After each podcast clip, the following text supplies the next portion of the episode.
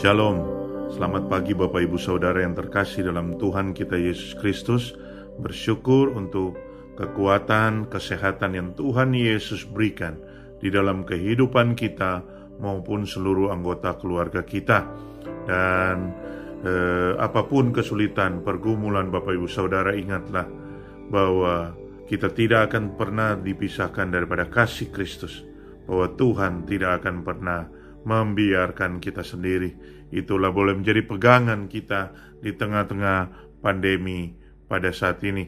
Dan sebelum kita akan merenungkan uh, firman Tuhan di dalam renungan seorang murid pagi hari ini yang diambil dari Gemah, mari kita terlebih dahulu berdoa. Tuhan Yesus kami bersyukur untuk anugerah dan kebaikan-Mu kepada kami. Dan terima kasih untuk berkat-Mu kecukupan bahkan kelimpahan yang kami alami setiap hari. Dan saat ini kami akan merenungkan kebenaran firman Tuhan. Biarlah Engkau berbelas kasihan, supaya kami boleh mengerti, melakukannya, dan firman ini sungguh memberkati kami. Terima kasih Tuhan Yesus. Kami berdoa. Amin. Hari ini kita akan membaca Alkitab dari Lukas 9 ayat 43b sampai 62. Tetapi untuk saat ini kita hanya akan membaca ayat 57 sampai 62 yang berkata, Ketika Yesus dan murid-muridnya melanjutkan perjalanan mereka, berkatalah seorang di tengah jalan kepada Yesus, Aku akan mengikut engkau ke mana saja engkau pergi. Yesus berkata kepadanya, Serigala mempunyai liang dan burung mempunyai sarang, tetapi anak manusia tidak mempunyai tempat untuk meletakkan kepalanya. Lalu ia berkata kepada seorang lain, "Ikutlah aku." Tetapi orang itu berkata, "Izinkanlah aku pergi dahulu menguburkan bapakku." Tetapi Yesus berkata kepadanya, "Biarlah orang mati menguburkan orang mati, tetapi engkau pergilah dan beritakanlah kerajaan Allah di mana-mana." Dan seorang lain lagi berkata, "Aku akan mengikut engkau." Tuhan, tetapi izinkanlah aku pamitan dahulu dengan keluargaku. Tetapi Yesus berkata, setiap orang yang siap untuk membajak tetapi menoleh ke belakang tidak layak untuk kerajaan Allah. Sampai di sana pembacaan firman Tuhan. Apa yang menjadi tuntutan Tuhan Yesus dari para pengikutnya? Yang menuntut totalitas atau keseluruhan hidup kita. Karena dia adalah Allah dan juru selamat kita. Kita harus mengutamakan Dia dalam hidup kita. Komitmen ini tidak berlebihan karena beliau memang layak mendapat tempat paling utama dalam hidup kita. Sulitnya tuntutan mengutamakan Kristus itu terlihat dalam Lukas pasal 9 ayat 57 sampai 62 dalam bagian ini kita melihat tiga bagian percakapan Tuhan Yesus. Pertama, kehendak Kristus harus lebih diutamakan daripada kesenangan serta kenyamanan diri sendiri. Tuhan Yesus berkata seorang yang ingin mengikut dia, serigala mempunyai liak dan burung mempunyai sarang, tetapi anak manusia tidak mempunyai tempat untuk meletakkan kepalanya. Tuhan Yesus ingin mengatakan bahwa mengikut Tuhan Yesus itu tidak mudah. Karena pelayanan yang Tuhan Yesus lakukan itu adalah demikian sulit. Ingatlah bahwa perkataan Tuhan Yesus di atas tidak berarti bahwa pengikut Kristus harus hidup tanpa tempat tinggal. Akan tetapi perkataan itu berarti bahwa kita harus siap melepaskan kenyamanan diri kita. Kedua, Kristus harus lebih utamakan daripada keluarga kita sendiri.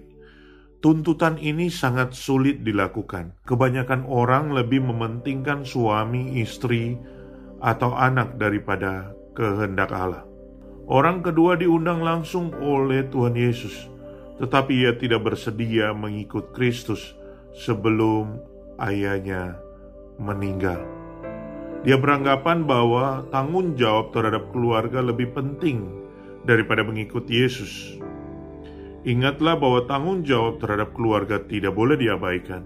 Akan tetapi, bila kita mengutamakan Kristus, kita bisa meyakini bahwa Tuhan pasti memelihara keluarga kita.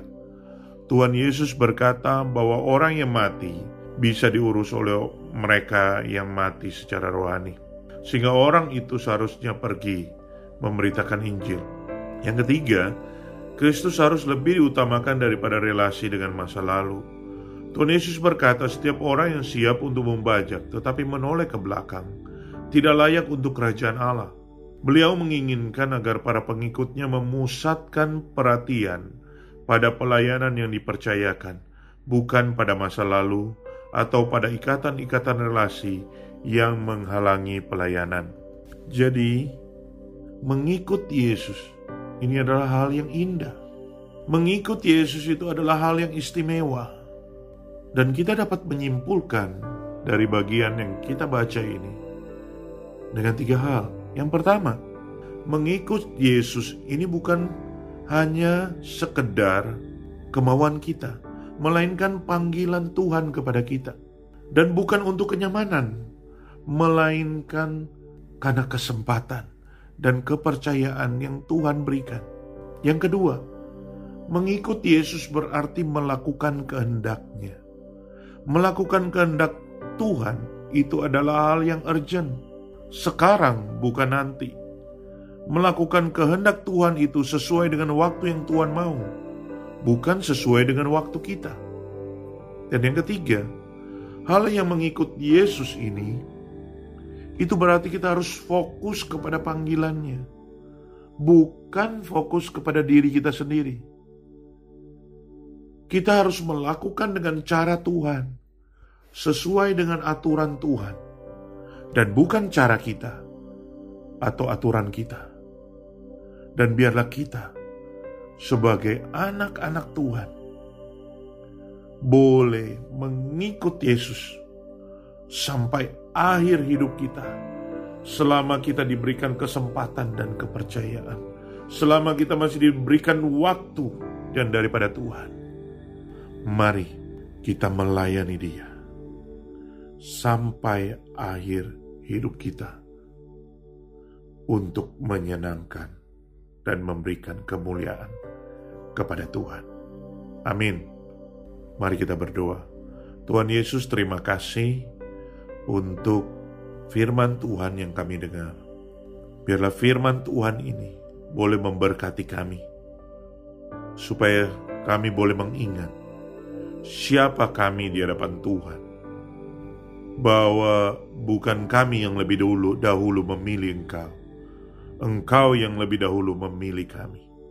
Dan kami tahu Tuhan, Engkau punya kehendak, punya tujuan, punya maksud dalam setiap kehidupan kami. Biarlah kami boleh melakukan kehendak Tuhan, boleh menjadi saksi Tuhan di mana pun Tuhan percayakan. Terima kasih Tuhan Yesus, berkati setiap jemaat Tuhan, apa pun pergumulannya, biarlah mereka boleh datang kepada Engkau. Karena Engkau berkata, Marilah kepadaku semua yang letih lesu dan berbeban berat, maka aku akan memberikan kelegaan kepadamu. Mari kita datang kepada Tuhan. Terima kasih Tuhan Yesus. Dalam nama Tuhan Yesus kami berdoa. Amin. Tetap semangat, tetap sehat, tetap percaya. Tuhan Yesus memberkati kita semua. Amin.